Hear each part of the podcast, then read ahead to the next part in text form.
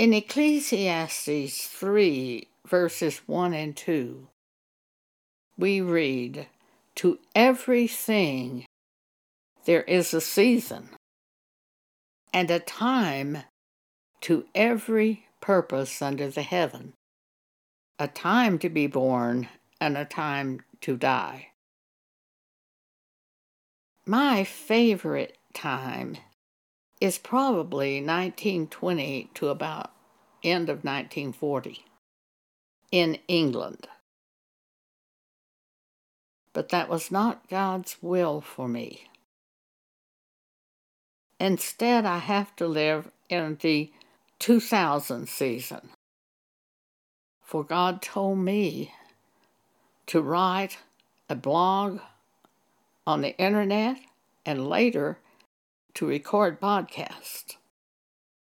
So I had to live in the current season to do this. I'm comforted greatly by scriptures such as Acts 17 26. First, I'm going to read that verse as it appears in the original translation of the New International Version Bible.